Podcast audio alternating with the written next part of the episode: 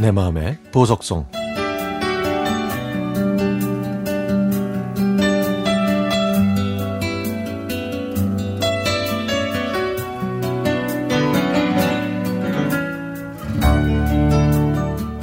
오늘 출근하는데 라디오에서 리처드 막스의 Now and Forever가 흘러나왔습니다. 리처드 막스의 부드러운 목소리 덕분에 그날은 아침부터 참 달달했네요. 기분 좋게 도로를 달리고 있는데 저기 한쪽에 멀쩡한 파인애플 하나가 길 위에 떨어져 있는 거예요.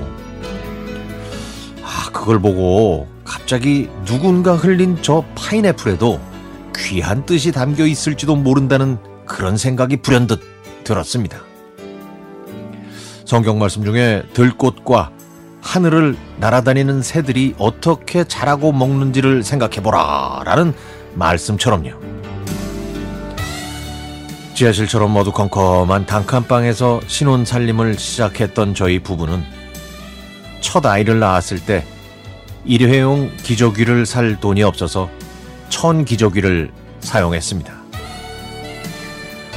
주인집이 새를 더 받으려고 집 뒤에 판자를 이어서 방을 꾸몄기 때문에 방에는 햇빛이 들어오지 않았고 주인집이 수도꼭지를 수시로 잠궈서 수도꼭지에서 졸졸 흐르는 물에 천 기저귀를 빨아야 했죠.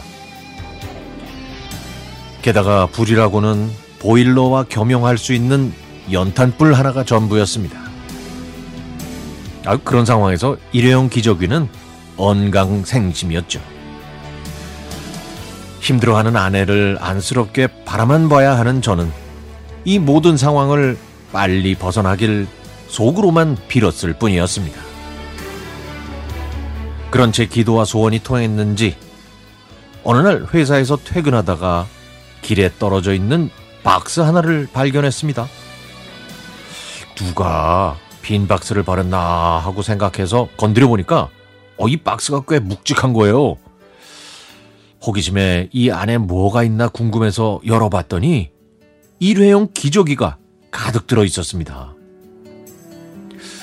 누군가 흘리고 갔을 텐데 박스의 어디를 살펴봐도 주인을 찾을 수 있는 그 어떠한 단서도 없었습니다. 할 수 없이 그 박스를 집에 들고 와서 아내에게 보여줬더니 아내는 이 기저귀를 잃어버린 주인이 안 됐다면서 눈물을 흘렸죠. 한편으로는 고맙기도 하고 한편으로는 우리가 써도 되는지 망설여지기도 했지만 결국 저희 부부는 한동안 고맙게도 그 일회용 기저귀를 잘 썼습니다. 오랜 시간이 지나니 그 박스를 흘리고 소가리를 했을 그 누군가에게 미안하고 또 고맙다는 말을 전하고 싶네요. 그 사람 덕분에 아내가 한밤중에 손빨래를 안 해도 돼서 좋았고 찝찝했을 저희 큰애가 쾌적하게 지낼 수 있어서 좋았다고 이런 일이 있어서인지 길거리에 나뒹구 울고 있는 저 파인애플에도 혹시 우리가 울고 웃을 수 있는 사연이 있는지 궁금해졌죠. 아마 과일 장수가 과일을 싣고 가다가 차가 덜컹거리는 바람에 길바닥에 떨어진 것 같았습니다.